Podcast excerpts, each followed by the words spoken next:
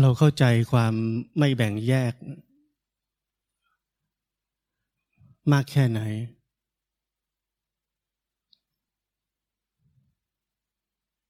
เรื่องนี้เป็นเรื่องสำคัญมาก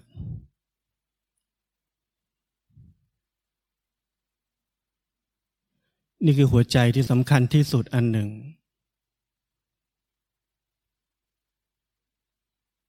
ของการปฏิบัติธรรม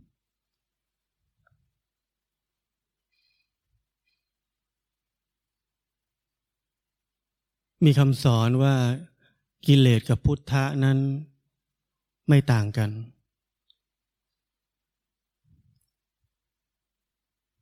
เราเข้าใจไหม จริง ๆ เราเข้าใจมันไหม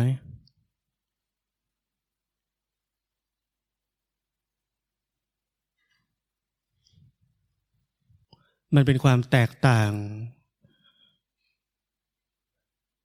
แต่ไม่แบ่งแยก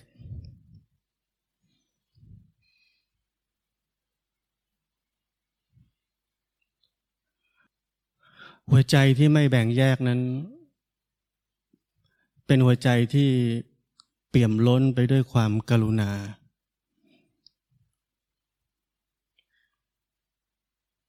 เมื่อผมพูดถึงตรงนี้ อย่าพยายาม ที่จะคิดว่าจะหาวิธีจะสร้างความกรุณาขึ้นมาในใจของเรา นั่นมันเป็นแค่ความคิด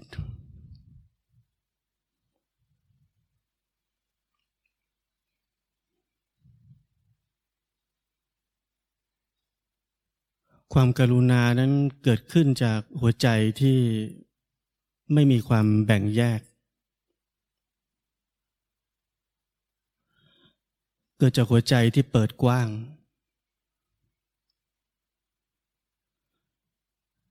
เกิดจากหัวใจที่โอบรับทุกสิ่งทุกอย่าง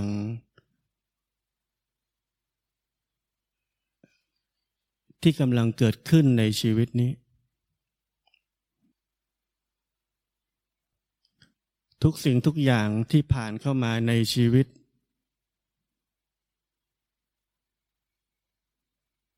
คือส่วนหนึ่งของชีวิต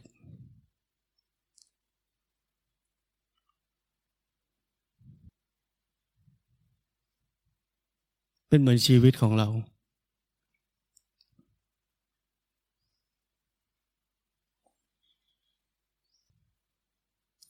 เป็นเหมือนลูกของเรา เป็นเหมือนคนรักของเรา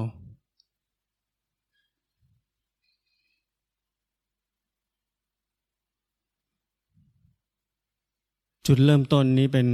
จุดเริ่มต้น ของความเข้าใจ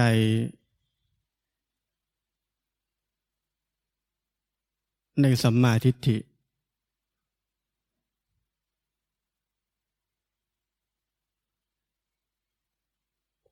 เมื่อโลกนี้ว่างจากความเป็นสัตว์ตัวตนบุคคลเหล่าเขาแล้ว จะมีความแบ่งแยกได้ยังไง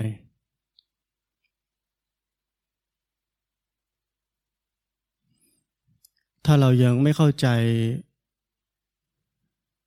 หัวใจสำคัญของความไม่แบ่งแยกนี้ การปฏิบัติธรรมของเรา จะเต็มไปด้วยความแบ่งแยก จะเต็มไปด้วยหัวใจที่แบ่งแยก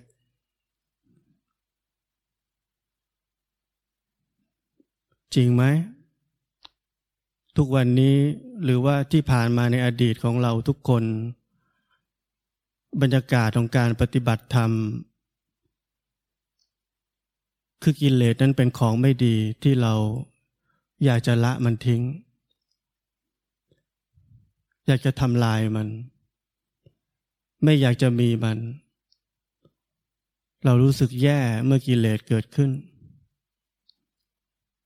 เรารู้สึกแย่เมื่ออกุศลเกิดขึ้น จริงไหมว่าเราอยากจะมีหัวใจที่บริสุทธิ์ สะอาด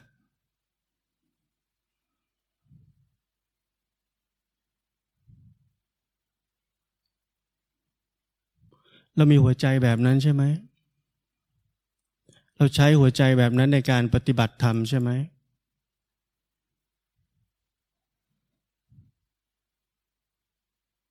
แค่จิตหลงไปคิดแล้วก็อีแล้ว ไม่ดี ผิด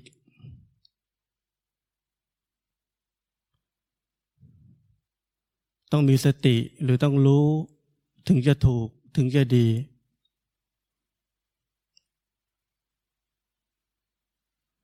ใช่ไหมว่านั่นคือหัวใจของเรา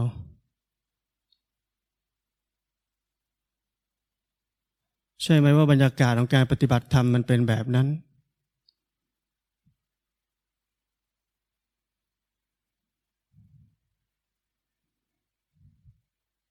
บรรยากาศของการ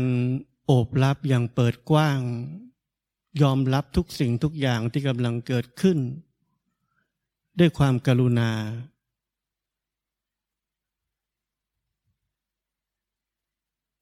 ด้วยความไม่แบ่งแยก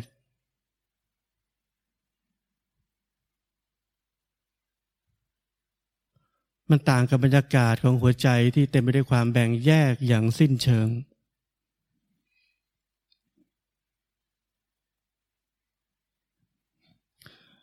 เราแต่ละคนใช้หัวใจของความแบ่งแยกในการปฏิบัติธรรมตลอดเวลา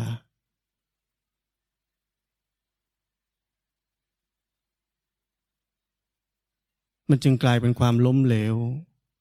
กลายเป็นความรู้สึกว่า การปฏิบัติของเรานั้นล้มเหลว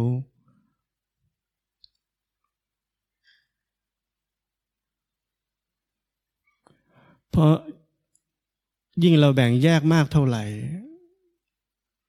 สิ่งที่ติดตามมาทันทีก็คือความทุกข์ มันไม่เป็นดังใจเรา อยากให้เป็นอย่างนี้มันก็ไม่เป็น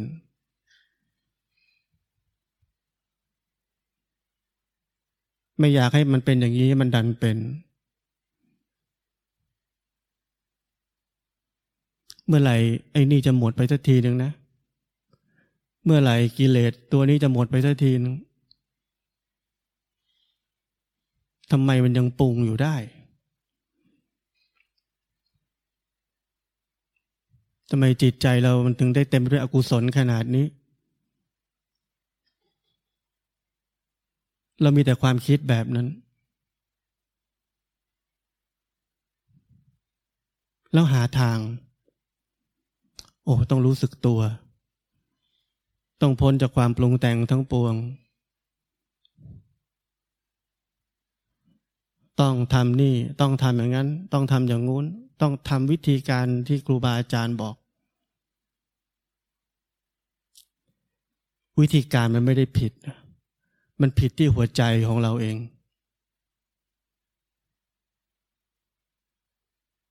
เรายังไม่ได้หัวใจที่ไม่แบ่งแยกมา แล้วซ้ำร้ายเราคิดว่าหัวใจที่ไม่แบ่งแยกนั้น ต้องรอเป็นพระอรหันต์ก่อน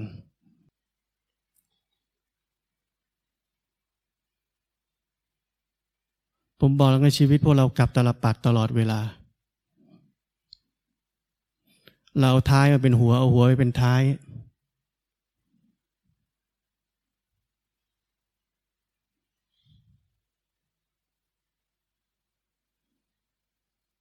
ความไม่แบ่งแยกนั้น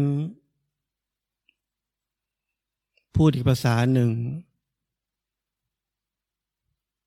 คือความรัก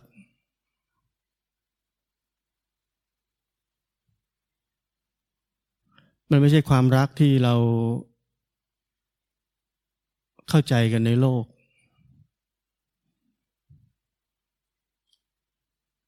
ความรักนั่นคือความไม่แบ่งแยก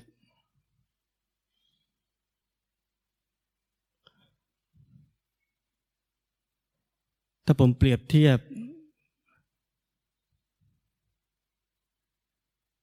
เปรียบเสมือนเรามีลูก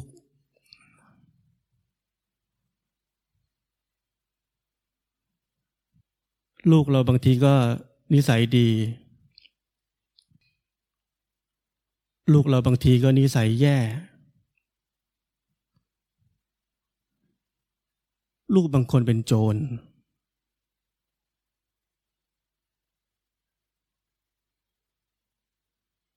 ลูกบางคนฆ่าคนทำเรื่องที่เลวร้ายในสังคมมากมาย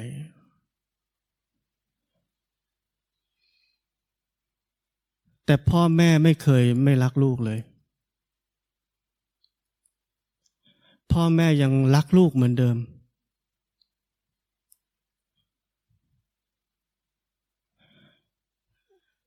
แต่ถามว่าพ่อแม่สนับสนุนการทำผิดหรือการทำชั่วไหม ไม่สนับสนุนหรอก แต่รักเหมือนเดิม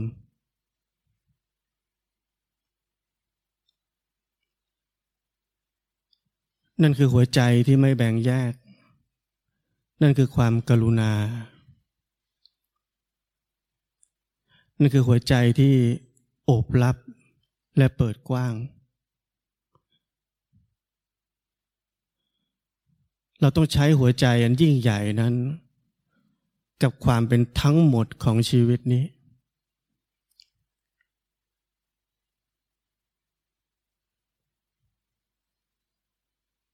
ทุกวันนี้การเห็นตามความเป็นจริงของพวกเราเป็นยังไง เราเห็นแบบแบ่งแยก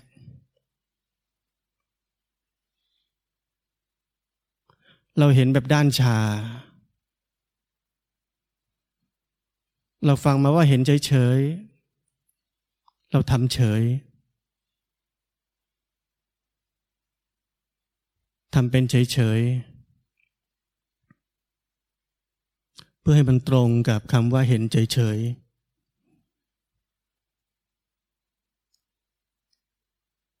เราทำทุกอย่าง เราทำทุกอย่างเพราะมีเบื้องหลังของเราคนหนึ่ง ที่ต้องการจะได้ดี ต้องการจะทำให้ถูกเป๊ะตามวิธีหรือคำสอนที่ได้รับมา นั่นคือความแบ่งแยก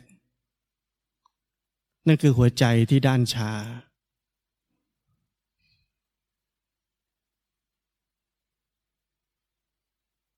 นั่นคือหัวใจที่เต็มไปด้วยความเห็นแก่ตัว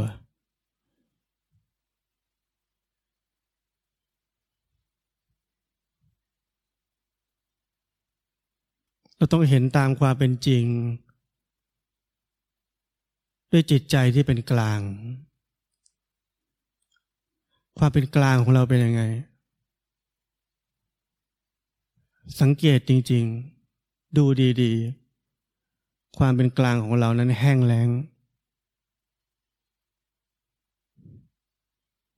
เราพยายามเป็นกลางแบบนั้น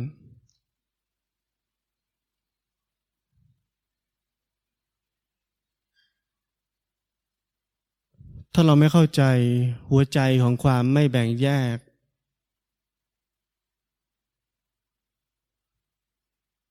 และมีเนื้อหาของความเปิดกว้าง และโอบรับ และเต็มไปด้วยความกรุณาหรือความรัก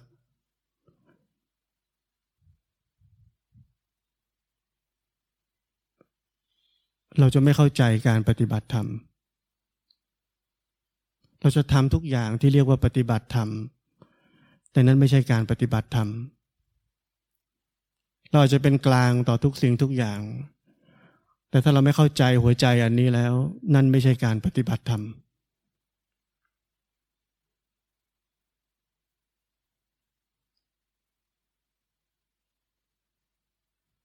มีคนเคยถามพระพุทธเจ้าว่า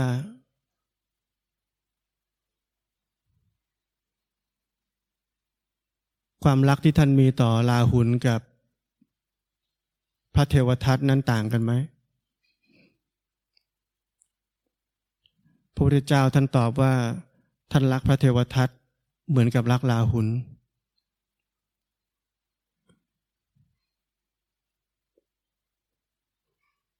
เราเข้าใจในยะอันนี้ไหม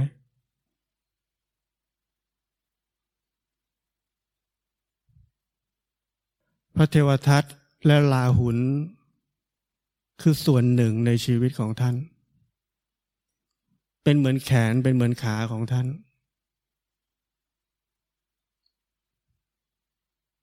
ท่านรู้ว่าบางอันมันไม่ดี มันไม่ถูก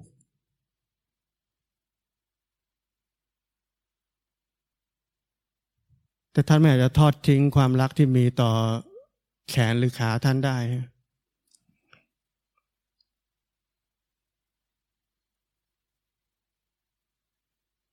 เปรียบเสมือนทุกสิ่งทุกอย่างที่เกิดขึ้นในชีวิตของเราทุกคน ไม่ว่าสิ่งนั้นจะเป็นสิ่งที่ดีหรือไม่ดีตามความคิดของเราเอง ตามการตัดสินของเราเอง มันเป็นกิเลสหรือมันเป็นโพธิ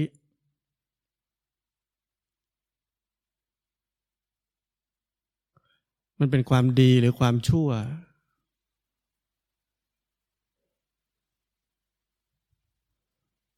ทั้งหมดนั้นคือส่วนหนึ่งของชีวิตของเรา ทุกคนเป็นส่วนหนึ่งของกันและกัน เราแยกไม่ได้ เมื่อไหร่ที่เราแยกเราจะทุกข์ทันที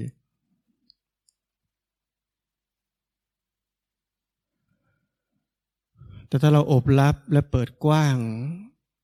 เข้าใจความเป็นทั้งหมดของชีวิตนี้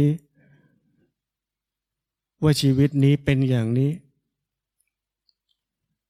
ทั้งหมดคือชีวิต ความเป็นชีวิตเป็นอย่างนี้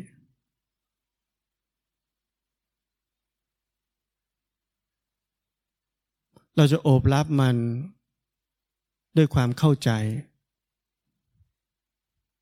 ไม่ใช่การแบ่งแยก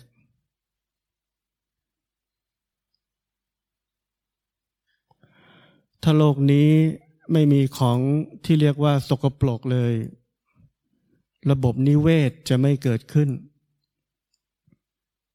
ออกซิเจนจะไม่เกิดขึ้น เราจะอยู่ไม่ได้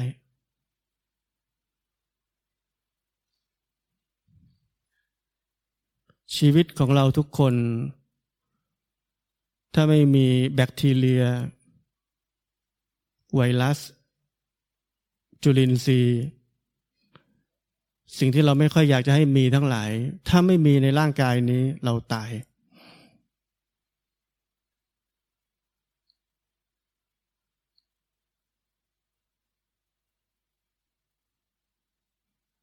โอบรับทุกอย่าง เหมือนเป็นลูกของเรา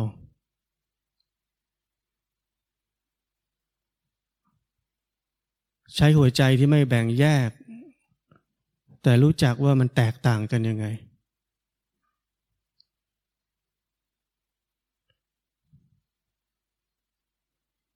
รู้จักการปฏิบัติต่อสิ่งต่าง ๆ ยังไง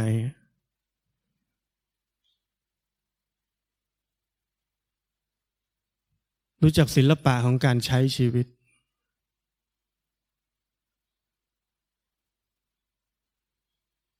แต่สิ่งหนึ่งที่ไม่เคยเปลี่ยนเลย ตั้งแต่วันนี้เป็นต้นไปของพวกเราทุกคน คือหัวใจของความไม่แบ่งแยก หัวใจของความกรุณา หัวใจของการโอบรับ หัวใจของความเปิดกว้าง ทุกสิ่งคือส่วนหนึ่งของชีวิต ผมเคยบอกเราทุกคนว่าอะไรก็ตามที่เกิดขึ้นแล้วดีทั้งนั้น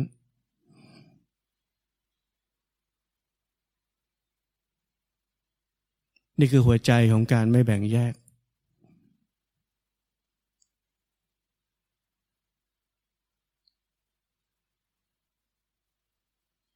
อย่าพยายามที่จะไม่แบ่งแยก เข้าใจ เข้าใจสิ่งที่ผมพูดในมุมของปัญญา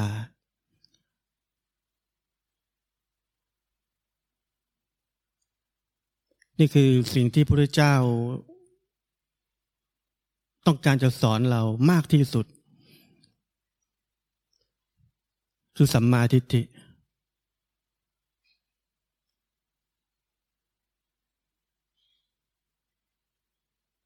ผมเคยบอกว่าศาสนาพุทธเรานั้นหลุดพ้นด้วยปัญญา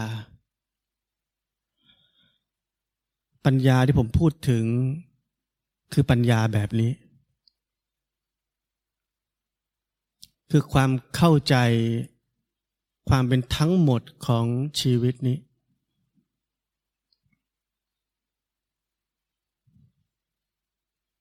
เข้าใจการ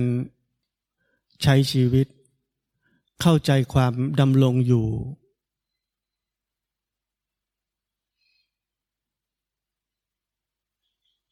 อย่างไม่แบ่งแยก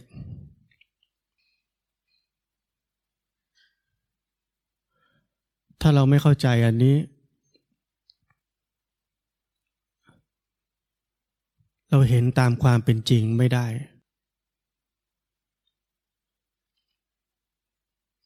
เพราะลึกที่สุดในหัวใจนั้น มันแบ่งแยกอยู่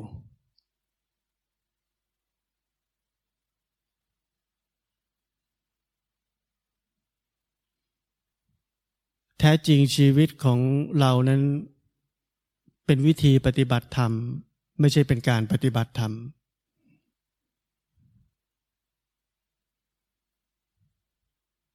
เมื่อเราได้รับวิธีอะไรมา เราจะเป็นวิธีปฏิบัติธรรมนั้น เช่นเมื่อความโกรธเกิดขึ้น เราเรียนมาว่าต้องเห็นความโกรธนั้น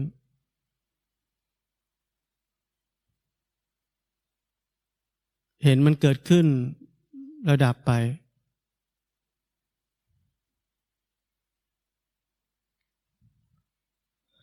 เห็นมันเป็นอนิจจังทุกขังเรือนัตตา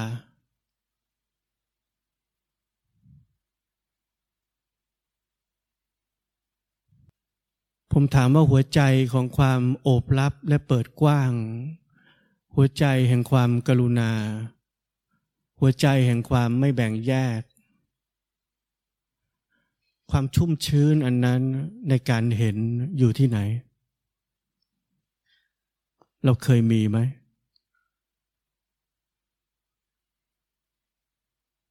นั่นคือความเป็นละหูตา นุ่มนวลอ่อนโยน ควรค่าแก่การงาน เราไม่เคยมี เราไม่เคยมีหัวใจอันนั้น เรามีแต่หัวใจจะเอา คือจะปฏิบัติให้ได้ตามวิธีนั้น จะเห็นให้ได้ตามวิธีนั้น จะได้ถูก จะได้ดี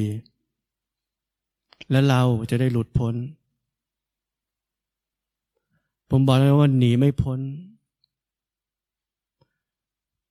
ไม่ว่าวิธีปฏิบัตินั้นจะเลอเลิศขนาดไหนก็ตาม เราจะไม่มีวันปฏิบัติถูก ไม่มีวันเลย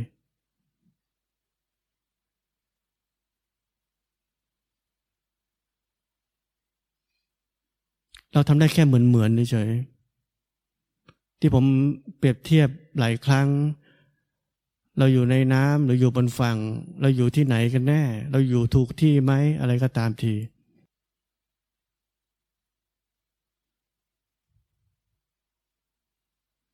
หัวใจเราแห้งแล้ง เห็นแก่ตัว จะเอาให้ได้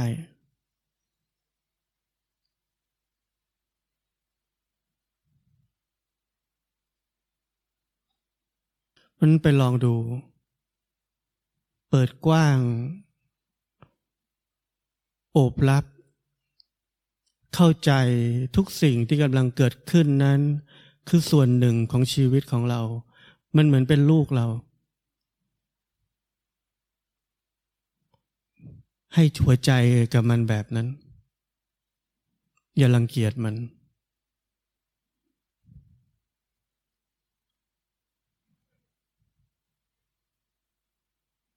นี่คือสาเหตุที่ทำไมพระพุทธเจ้าถึงมีคุณสมบัติอันหนึ่งที่เรียกว่า พระมหากรุณาธิคุณ เพราะท่านมีหัวใจแห่งความกรุณา และนี่คือพุทธะ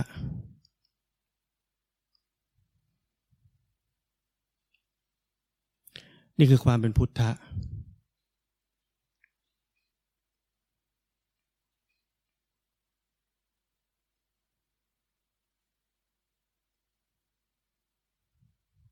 อย่าแปลกรุณาไปในทาง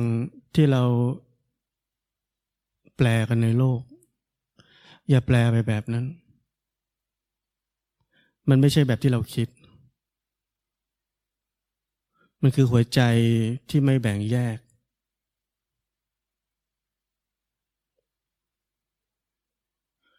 ความกรุณานั้นเป็นแค่คำอธิบาย มันไม่มีเนื้อหาอยู่ในหัวใจของความไม่แบ่งแยกนั้น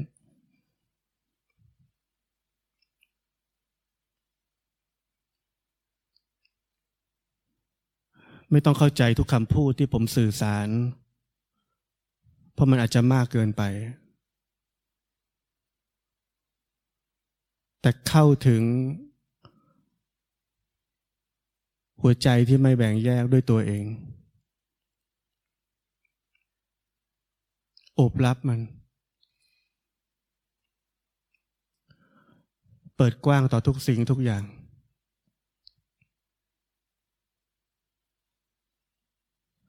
และการเห็นตามความเป็นจริงที่แท้จริงถึงจะเกิดขึ้นได้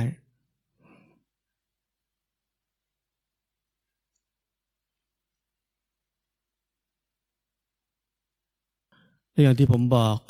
อย่ามีนิยามว่าเห็นตามความเป็นจริงนั้นเป็นยังไงคำว่าจริงคือต้องแบบไหน อย่ามีทิศทาง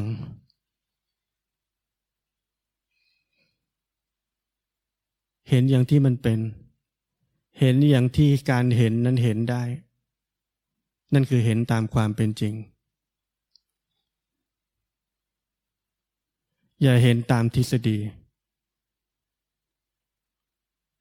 เพ ราะนั่นคือการเห็นตามความคิด นั่นคือการเห็นที่คับแคบ คือการเห็นที่เต็มไปด้วยเงื่อนไขและกรอบ ชีวิตที่แท้จริงนั้นไม่ติดอยู่ในความคิด ไม่อยู่ภายใต้กรอบของความคิด เพราะความคิดนั้นด้วยตัวมันเองคือความแบ่งแยก มันทำอย่างอื่นไม่ได้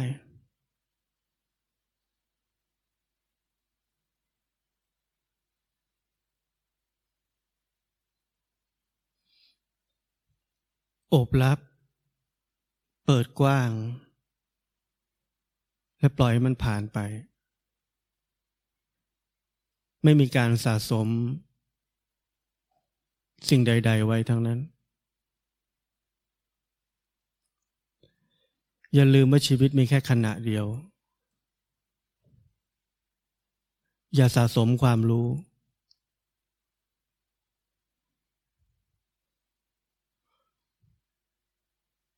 เพราะความรู้นั่นเองจะสร้างชีวิตของเราขึ้นมา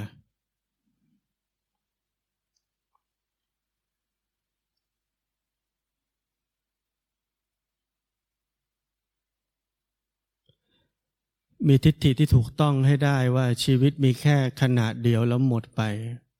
เราได้ตายลงไปในทุกขณะไม่มีการเชื่อมต่ออดีต ปัจจุบันและอนาคต เป็นเรื่องราวของเราในฐานะนักปฏิบัติธรรมคนหนึ่งที่ได้รู้อะไรเข้าแล้ว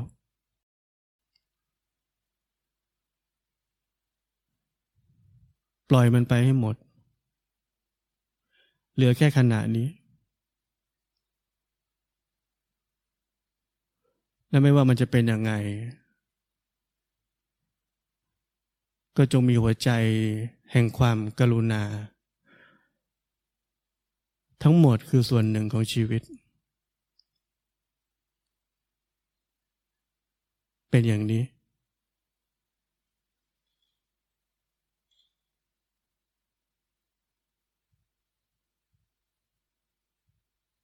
อย่าพยายามจะไม่มีสิ่งที่ไม่ดี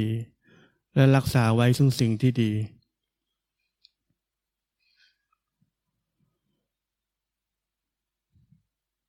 นั่นไม่ใช่ชีวิตที่แท้จริง นั่นเป็นชีวิตของเรา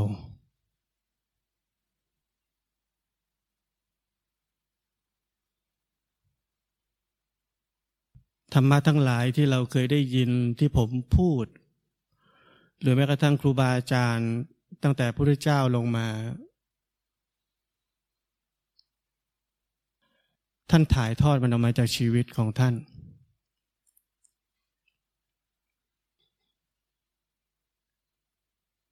มันมาจากกระบวนการของการใช้ชีวิตของท่าน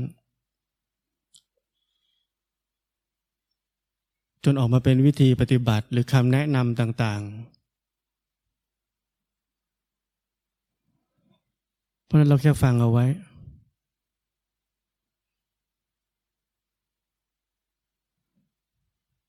แล้วใช้ชีวิต เข้าใจ สิ่งมีชีวิตอันนี้ ด้วยตัวเราเอง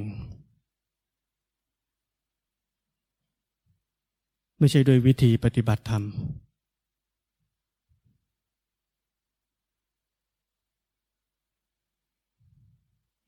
สิ่งที่ผมสอนนั้น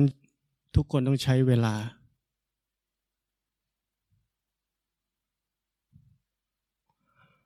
เพ ราะสัมมาทิฏฐินั้นไม่ได้มาง่าย ๆ การถอดถอนทำลายความเห็นผิด หรือแม้กระทั่งความเชื่อเล็กๆ น้อยๆ ของคนคนหนึ่ง ยังยากแสนยากเลย จะเอาอะไรกับสัมมาทิฏฐิ มันต้องใช้เวลามาก มันคือส่วนผสม ส่วนประกอบ ที่สำคัญที่สุด ในชีวิตของการปฏิบัติธรรม เราต้องมีมันก่อน ถ้าไม่มีอย่าพึ่งปฏิบัติธรรม เสียเวลา